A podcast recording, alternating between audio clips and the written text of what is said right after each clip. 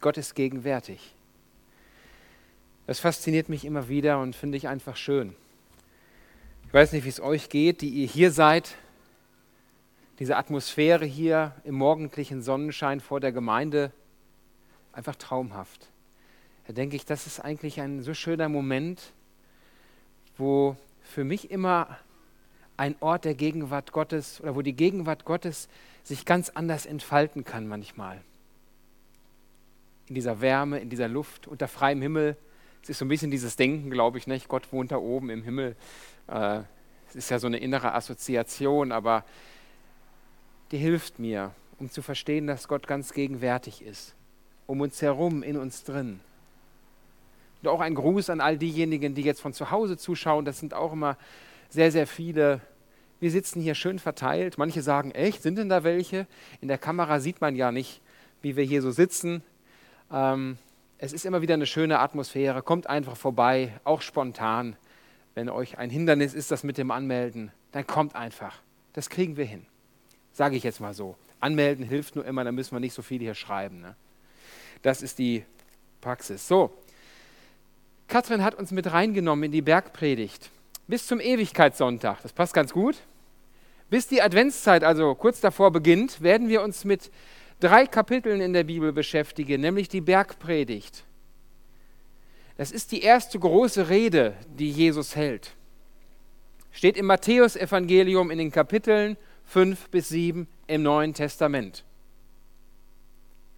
Und die passt ganz gut zum heutigen Sonntag, dass wir damit beginnen. Wir haben in Nordrhein-Westfalen ja Wahlsonntag. Wir wählen die Kreistage und die äh, Städte, wie heißt das dann? Stadtparlament oder so? Was? Stadträte, genau.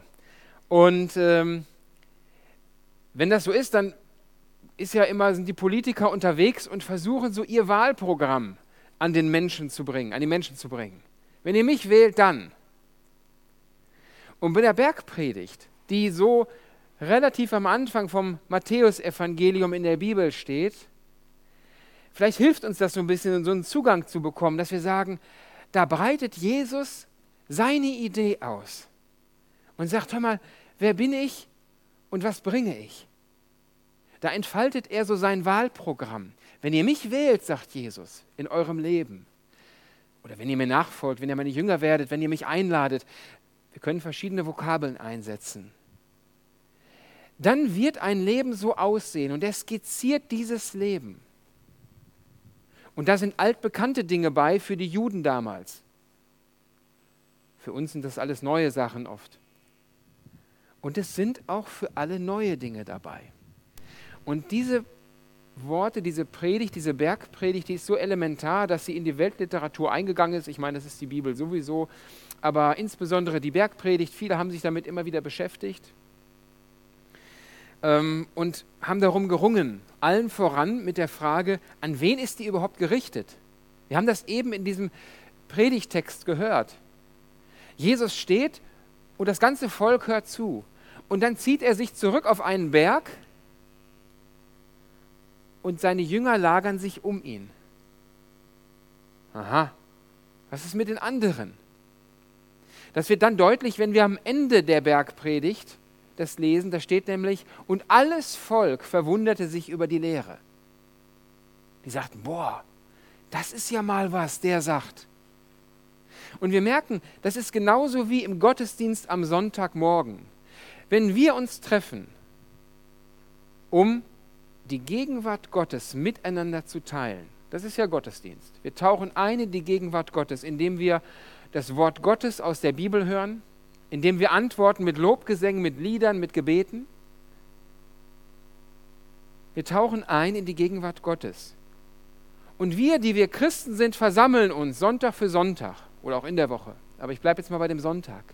Und gleichzeitig kommen Menschen herzu, hören zu, die überall sind. Und es wird deutlich, das Evangelium, die gute Botschaft, die gilt für alle, für alle, die zuhören.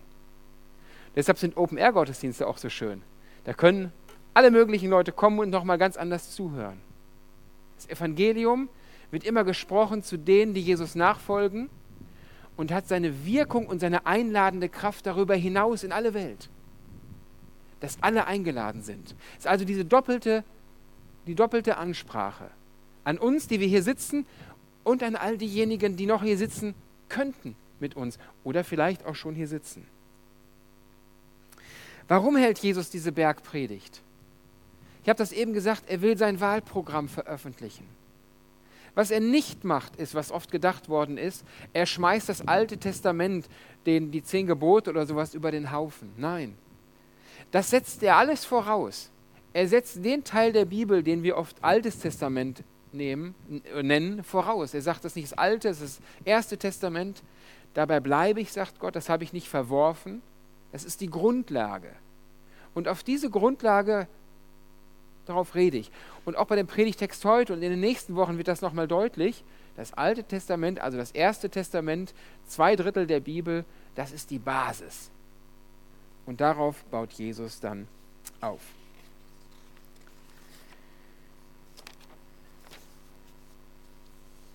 Die Bergpredigt zeigt, oder Jesus zeigt in der Bergpredigt in seinem Wahlprogramm, ich sage das mal so, ich bleibe mal bei diesem Slogan so, auch wer er ist. Es ist also eine, es soll uns klarer machen, wer dieser Jesus Christus ist, was er für eine Idee vom Leben hat. Und deshalb ist das Eingangstor, sozusagen die, das, das Vorwort oder das erste Kapitel der Bergpredigt beschäftigt sich mit den Seligpreisungen. Und Seligpreisung, das ist so ein, Schlagbegriff. Viele, die hier sind, sagen, ja, ja, Seligpreisung, nicht selig sind die, das kenne ich, das ist so eine Redewendung, aber benutzt man heute nicht mehr so. Selig, ja, hier und da noch, aber mehr im kirchlichen Gebrauch. Was aber benutzt wird, dass die Leute sagen, hey, wie werde ich glücklich? Wie kriege ich fettes Leben? Wie kriege ich ein Leben, wo ich am Ende sage, das war richtig gut. Bitte nochmal. Wie kriege ich so ein Leben? Und danach sehnt sich die Welt, danach sehnen sich die Menschen. Ein gelingendes Leben. Ich musste so an Dr. Oetker denken, der ist ja nicht unweit von hier, hat er seine Firma. Äh, der hat ja dann immer auf den Rezepten bei den Produkten, die er verkauft, die Gelinggarantie. Kennen das einige? Ja? Da gibt es immer die Gelinggarantie. Finde ich ganz faszinierend, steht hinten drauf, wo ich so dachte, aha, also wenn du ein Oetker-Produkt kaufst, dann geben die sozusagen mit eine Garantie, wenn du das so machst, wie wir es sagen, mit unserem Produkt, dann gelingt der Kuchen lecker. Und Jesus gibt uns am Anfang der Bergpredigt, sagt, wenn du danach fragst, wie dein Leben gelingt, wie dein Leben erfüllt wird, wie dein Leben glücklich wird, dann gebe ich dir jetzt sozusagen ein Rezept, ich sage das mal so ein bisschen sehr runtergebrochen, mit einer Gelinggarantie. Und deshalb habe ich diesen erst, die erste Predigt überschrieben, wie werde ich glücklich? Und Jesus skizziert in den Seligpreisungen, wie wir sie eben gehört haben,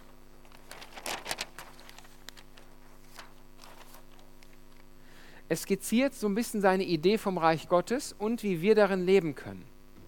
Fragen vielleicht manche, boah, Reich Gottes, was ist das denn? Was, was meint man denn mit Himmelreich oder Reich Gottes? Ist das mal die Ewigkeit irgendwann, wo wir sind? Langweilig, da will ich noch nicht hin. Nein.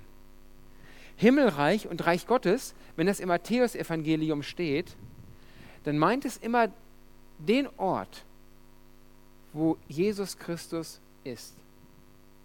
Und heute Morgen im Gottesdienst ist Jesus Christus durch den Heiligen Geist gegenwärtig. Und deshalb ist das manchmal so, vielleicht erlebt ihr das so, wir sitzen im Gottesdienst oder erleben einen Moment und sagen, oh, das war gerade wie im Himmel. Ihr habt im Urlaub vielleicht schöne Orte gesehen, standet am Meer, ein Sonnenuntergang in den Bergen, wie auch immer. Und er sagt ihr, das war so ein Stück vom Himmel. Da war die Gegenwart Gottes greifbar. Das ist Himmelreich. Das ist das anbrechende Himmelreich.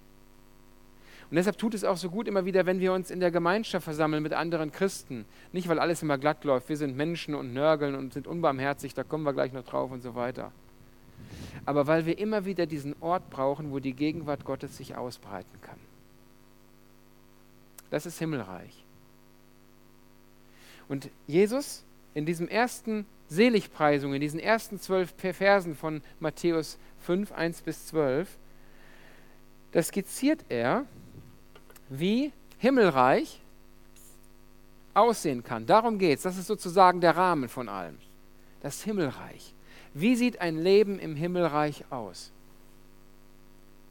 Und dann bringt er Begriffe rein. Die haben, haben wir eben gehört. Ich vertiefe das jetzt nochmal in dieser Predigt so ein bisschen, damit uns dieser Text so innerlich wird, verinnerlicht ist.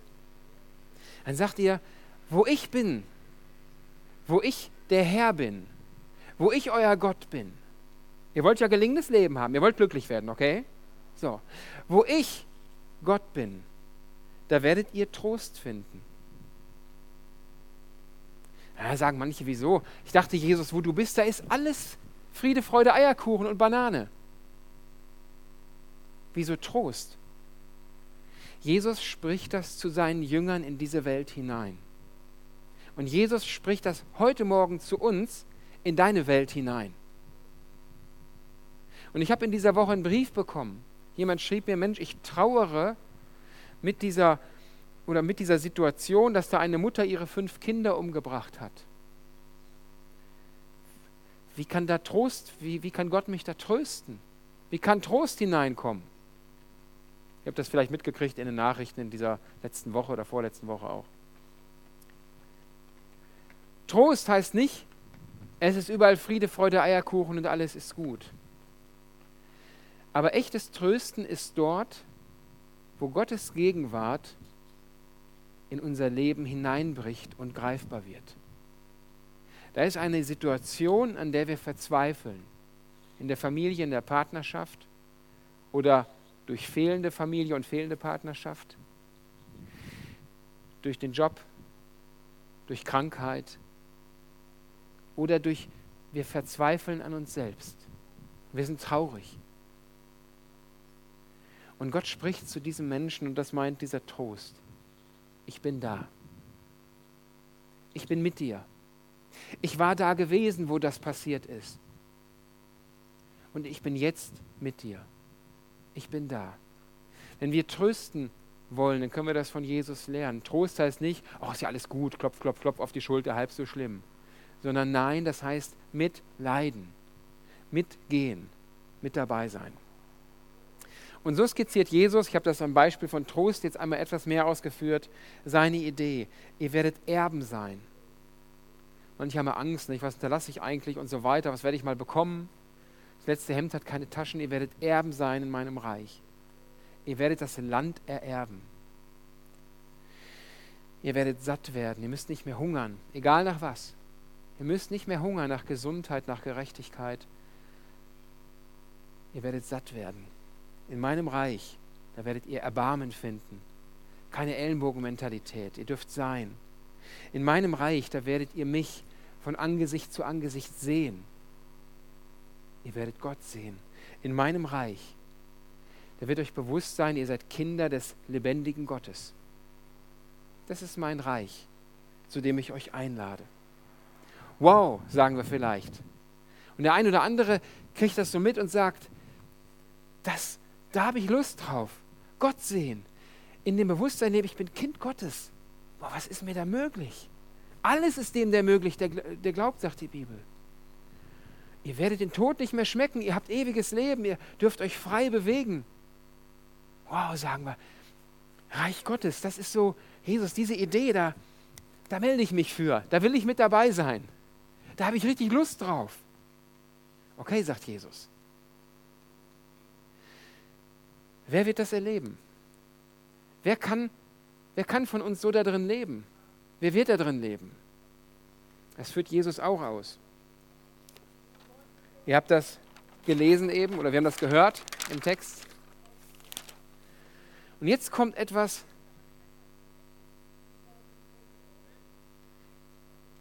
dürft ihr einmal umdrehen, wir machen eine kurze Pause, ist gerade ein Teil, nicht? atmet einmal durch, nehmt einen Schluck Wasser. Da haben wir gerade Zuhörer, die spontan dazugekommen sind. Ist ja auch schön. Ich ordne mal gerade hier meine, mein Paper nochmal. Wie werde ich glücklich? Das haben wir gemacht. Die Seligpreisungen stehen in der Bibel, auch im Alten Testament so ähnlich. Nicht? Wir kennen das aus dem Psalm, wohl dem, der und so weiter. Das haben wir auch gehört. So. Wer, für wen ist das hier alles? Wer kann eintauchen? Und jetzt kommen wir an den Teil, der etwas schwierig wird, wo wir sagen, oh, herausfordernd. Jesus sagt, glücklich oder selig, das kann man, dieses Makarioi, dieses griechische Wort, in der Übersetzung ist das ja manchmal nicht leicht wiederzugeben. Manche Bibeln schreiben glücklich, manche selig, manche schreiben glückselig. Das ist immer wieder eine äh, schwierige Sache, aber ihr merkt so, selig und glücklich, es passt so ein bisschen zusammen. Ne? Es ist so irgendwie was Positives. Ja? Also ich bleibe jetzt mal bei dem, bei dem glücklich vielleicht, weil wir das, äh, in, die, die ihr hier seid, habt den Predigtext ja auf den Liedblättern stehen und diese Worte auch alle. Und ihr, die jetzt zu Hause seid, ihr seht das dann im ganzen Bildschirm hier nochmal besser, diese Worte. Ähm, glücklich sind die Armen, die arm vor Gott sind. Was ist damit gemeint? Wird jetzt also Armut glorifiziert, die, die also keine materiellen Dinge haben? Äh, nein, das ist es ja nicht. Ja? Äh, arm, arm im Geist könnte man auch übersetzen dort oder arm vor Gott, so übersetzt die äh, Einheitsübersetzung, das fand ich ganz schön. Es meint die generelle Armut. Leute einfach, die nichts haben, die nichts bringen können. Und oft in der Welt sich zurückgesetzt fühlen, die sagen, ich habe doch nichts, ich bin, bin unbegabt, hobbylos oder was auch immer, ja. Ich habe gar nichts zu bringen, ich bin nicht so toll, ich bin recht armselig. Soll ich mal abmachen hier? So. Der Wind kommt von da, lass uns mal dahin. Und Gott, ich, ich bin auch nicht so heilig, nicht so selig, ich kann irgendwie nichts bringen vor dir. Ich, ich habe doch gar keine Chance, so ein richtig vernünftiger Bürger in deinem Reich zu werden, oder? Vielleicht sitzt du heute Morgen auch hier oder feierst diesen Gottesdienst mit, wo auch immer, und sagst, und ich kriege das immer wieder mit, dass manche sagen, boah, ich bin gar nicht so heilig, ich bin gar nicht so selig. Ich bin gar nicht so gut. Oh, ich ich, ich traue mich gar nicht, Schritte zu gehen im Reich Gottes oder in der Gemeinde, in der Kirche, im Leben mit Gott. Und diesen spricht Jesus zu. Wenn du arm bist, wenn du meinst, arm zu sein und nichts zu haben, nichts bringen zu können, dann kannst du dich glücklich schätzen. Das ist der Eingangstor, das Eingangstor zum Himmelreich. Eurer ist das Himmelreich.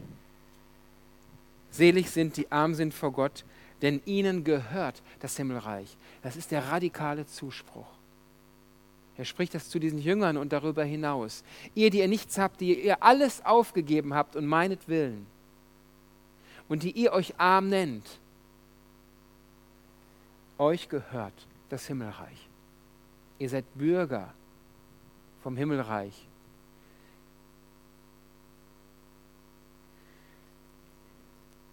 Glücklich sind die Trauernden. Da merkt man schon, das ist ja fast zynisch. Wie kann denn derjenige glücklich sein im Reich Gottes, der trauert?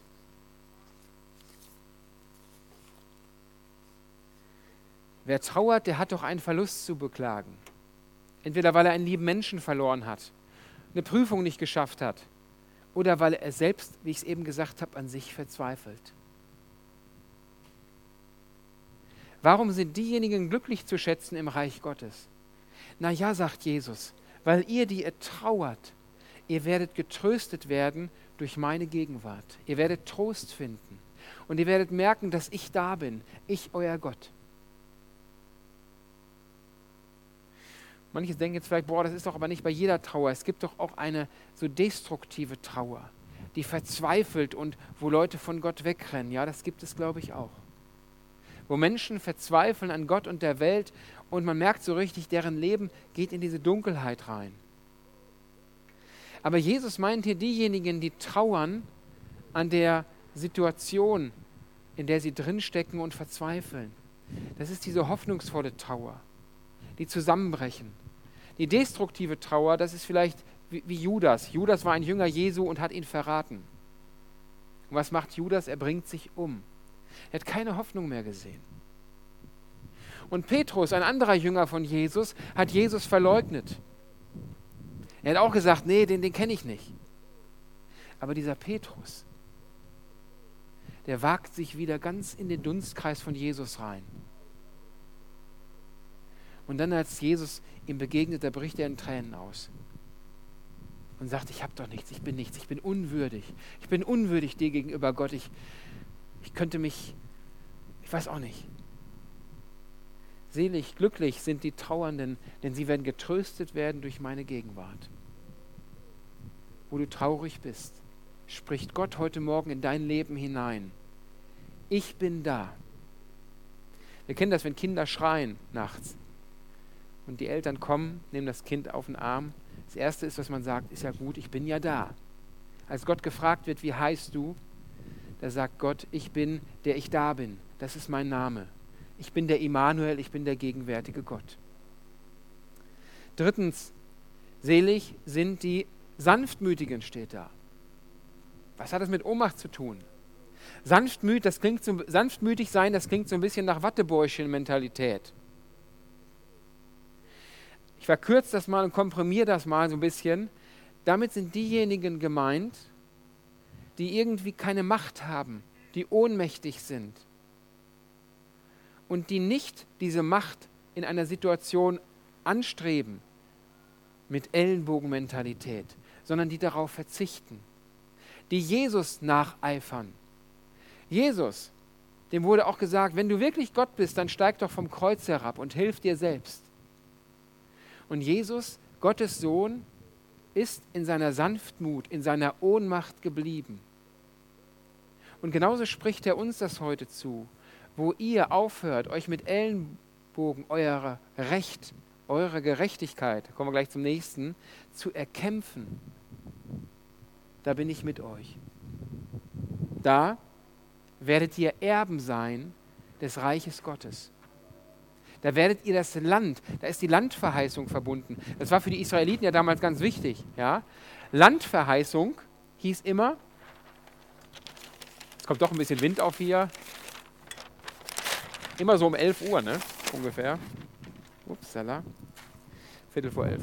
Die Landverheißung war für die Israeliten ganz wichtig, weil die, Gott hat ihnen dieses Land Israel verheißen und die haben gesagt, wo wir dieses Land erben werden, da werden wir zu Hause sein, da werden wir Heimat finden. Und wie erben wir dieses Land? Wir müssen es uns durch Krieg, durch Stärke und durch Macht erkämpfen. Ah, danke schön. Nein, sagt Jesus.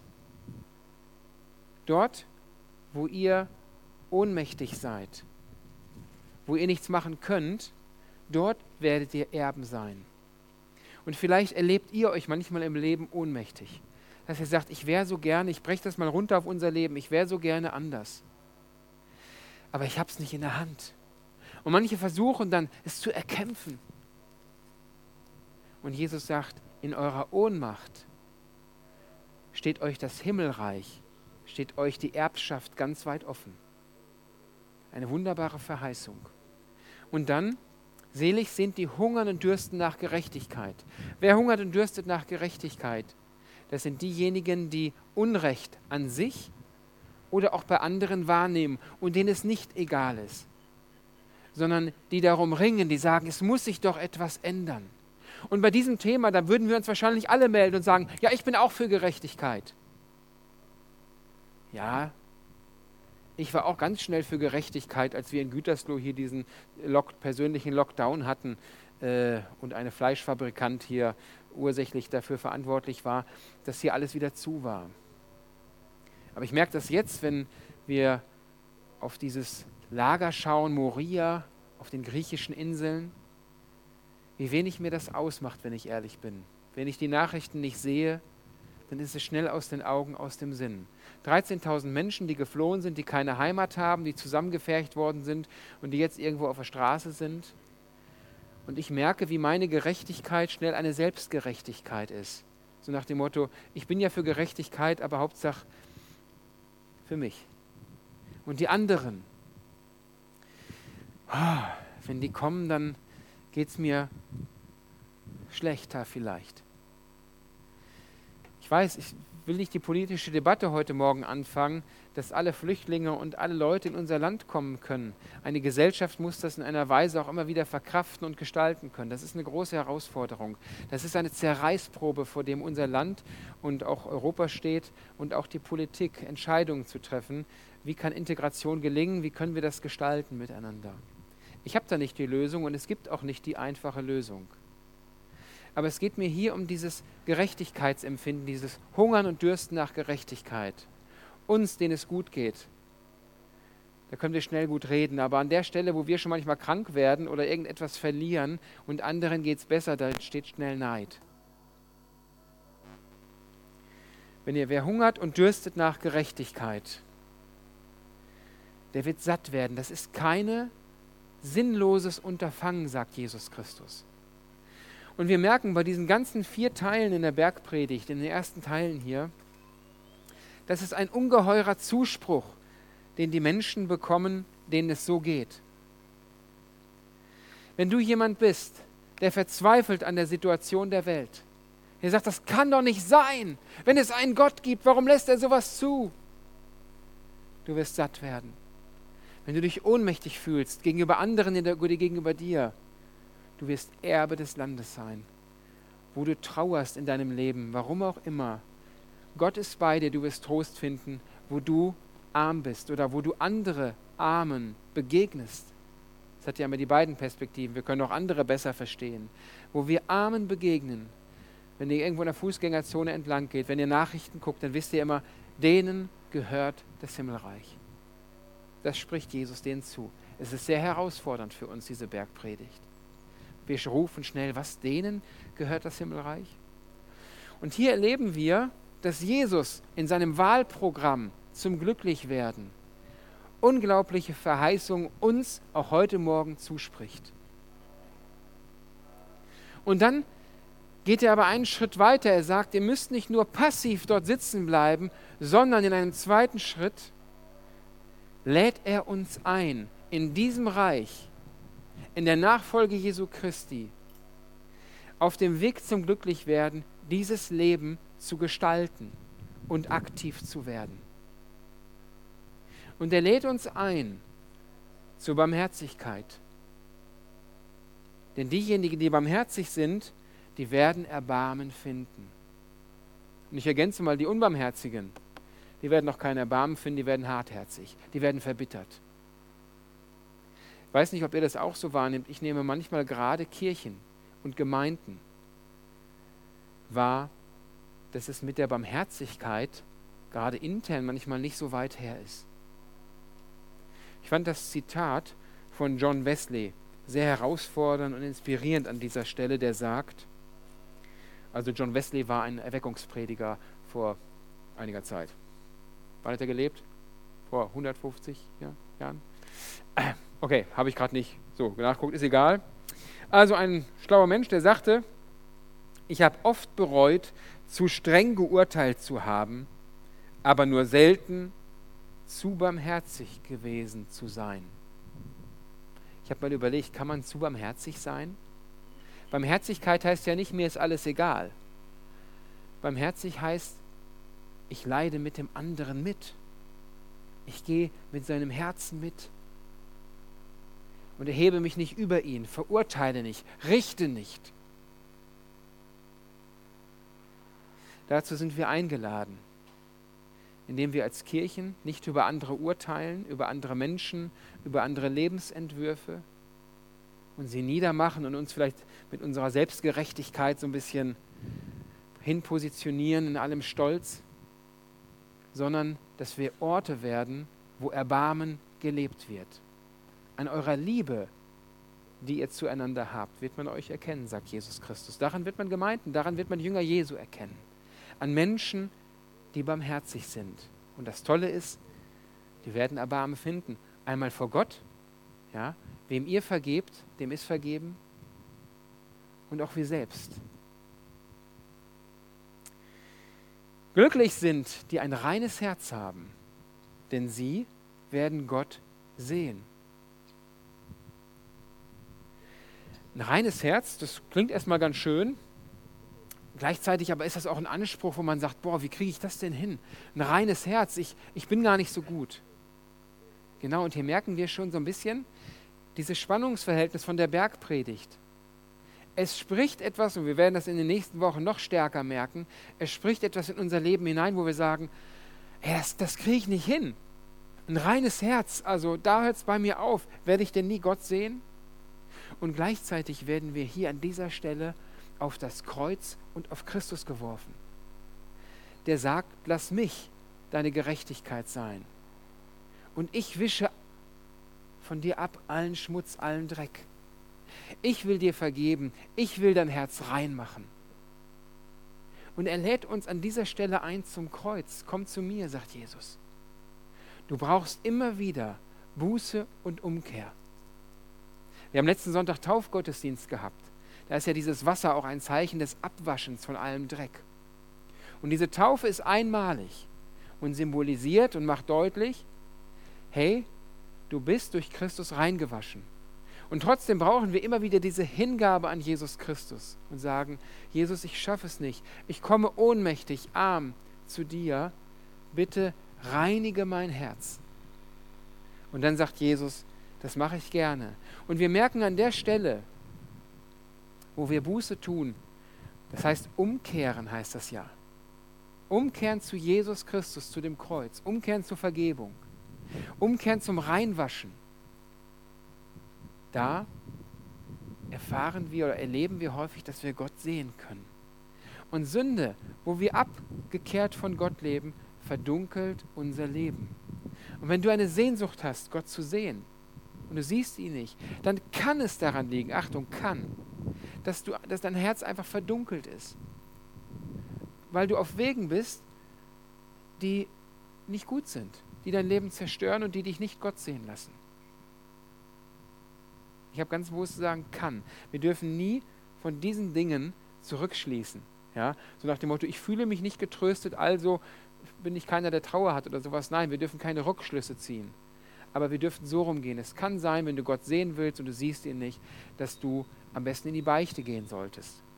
Das ist etwas, was oft vergessen ist in den protestantischen Gemeinden, in den evangelischen. Man denkt, so Beichte ist doch katholisch. Ne? Nein, es hat nichts mit Katholizismus zu tun, sondern die haben das noch mehr instrumentalisiert manchmal auch nicht immer nur zum Positiven in der Geschichte, aber das ist ja bei allen Dingen so, ja.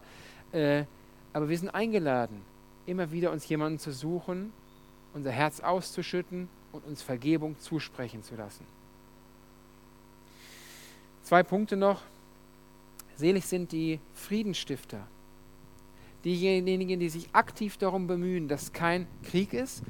Ja, und es geht aber noch darüber hinaus. Diejenigen, die sich aktiv um eine ich sage mal, lebendige Gemeinschaft dafür einstehen. Das fängt an in dem Frieden zu mir selbst, in dem Frieden zu Gott, in dem Frieden in der Partnerschaft, zu den Freunden hin, in der Nachbarschaft, in der Gemeinde, die sich aktiv einsetzen, dass wir in einer Einheit in Jesus Christus zusammenleben können und dass wir miteinander auskommen. Das geht bis in die Stadt hinein. Deshalb Frieden stiften, das fängt dort an, wo wir heute zur Wahl gehen wir als Christen sind herausgefordert, wählen zu gehen, nicht passiv zu bleiben, sondern hier aktiv zu werden. Wenigstens indem wir Kreuze machen und das Feld nicht denjenigen überlassen, wo wir die Hände über den Kopf zusammenschlagen. Das ist ganz wichtig. Sondern wir sind herausgefordert und eingeladen, aktiv zu sein. Und noch mehr, ich würde mir noch mehr wünschen, dass Christen sich aktiv in die Politik mit einmischen, die Gesellschaft mitgestalten, in den Städten und in den Kreisen, in den Ländern und im Bund. Dass Christen da sind und aktiv werden, Friedenstifter sind. Wenn nicht wir, wer denn sonst? Die werden Kinder Gottes genannt. Wir brauchen diese Kinder Gottes überall in der Gesellschaft und auch in der Politik. Und auch in den Gemeinden natürlich, da geht es auch manchmal drunter und drüber.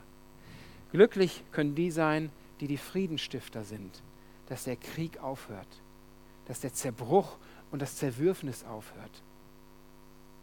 Das sind Früchte, wo wir erkennen können, ob das Reich Gottes sich ausbreitet. Als letztes noch, und das ist was fast komisches, glücklich sind die, die um der Gerechtigkeit verfolgt werden, also die sich um das Reich, für das Reich Gottes einsetzen.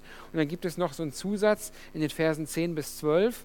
Äh, da spricht Jesus die Jünger, Jünger persönlich an und sagt, also wenn ihr um meinetwillen verfolgt werdet, also ihr, die nach Gerechtigkeit sind, ich fasse das jetzt mal so ein bisschen zusammen um der Kürze der Zeit willen, dann dürft ihr euch glücklich schätzen. Hä, warum das denn? Verfolgung ist doch nichts Gutes. Genau, das ist auch nichts Gutes. Das haben wir ja immer wieder gelernt, dass Armut oder Trauer nicht gut geschätzt werden. Aber dort, wo ihr es erlebt, wird deutlich, dass ihr Bürger im Reich Gottes seid Und das ist etwas ganz anderes. Es ist wie so, wie so ein Lackmustest, wie so ein Indikator, sage ich jetzt mal. Wo ihr Verfolgung erlebt, da wird deutlich, ihr seid Bürger meines Reiches. Manche haben Angst vor Verfolgung. Ich weiß nicht, wie ich in der Verfolgung reagieren würde, wenn es wirklich um Leib und Leben geht. Aber ich finde es immer wieder interessant und bewegend, Berichte zu hören. Dass die Leute, die Verfolgung erleben, ganz andere Probleme haben, als wir, die wir nicht in der Verfolgung sind, uns manchmal ausmalen, was dann auf uns zukäme. Soweit die Seligpreisung als Eingangstor zur Bergpredigt. Das ist das Wahlprogramm von Jesus Christus. Einerseits ein Zuspruch an Lebenssituationen, wo wir vielleicht verzweifelt davor stehen und Jesus sagt, komm her, kommt her zu mir, die ihr mühselig und beladen seid, ich will euch erquicken, ich will euch Leben schenken. Ihr seid eingeladen. Komm her, komm aus der zweiten Reihe raus, zu mir hin. Du bist mit dabei. Du bist nicht zu arm, sondern Armut ist ein wunderbares Eingangstor. Wer mit leeren Händen kommt, dem kann ich sie füllen. Wer alles festhalten will, dem kann ich wenig schenken. Wir könnten über jeden Punkt noch lange ausführen, aber ihr habt vielleicht so ganz kurze Skizzen bekommen von einer Idee vom Reich Gottes, von dem Jesus immer wieder spricht, zu dem Jesus uns einlädt. Und Jesus lädt auch dich heute Morgen ein und sagt, wähl mich, folg mir nach. Du bist eingeladen, als Bürger in meinem Reich zu leben. Und zwar radikal ist das. Ja, das ist radikal. Radikal barmherzig zu sein, um dieses reine Herz sich zu bemühen in der Umkehr. Aber immer die Verheißungen sind so wunderbar, dass wir Gott sehen, dass wir dieses Bewusstsein haben, dass wir Kinder Gottes genannt werden von anderen. Wie cool ist das denn? Diejenigen, die sich um Frieden kümmern, werden Kinder Gottes genannt. Dazu lädt Jesus Christus uns ein. Ich spreche jetzt ein Gebet. Und ihr dürft dieses Gebet mitsprechen. Und dieses Gebet ist so ein Hingabegebet gegenüber Gott. Jesus Christus, unser Herr. Vielen Dank für dein Wahlprogramm zum Glücklichwerden. Wir danken dir für diesen Zuspruch, für diese Einladung, die uns heute Morgen gilt, die wir arm sind, ohnmächtig sind, die wir traurig sind. Und sie fordert uns heraus, Jesus Christus, Menschen zu sein, die umkehren zu dir. Und heute Morgen ist die Möglichkeit und das wollen wir tun. Wir öffnen unsere Hände. Wir geben, was wir dort festhalten, aus der Hand. All, alles, was du uns gegeben hast. All das, was wir uns gerafft haben.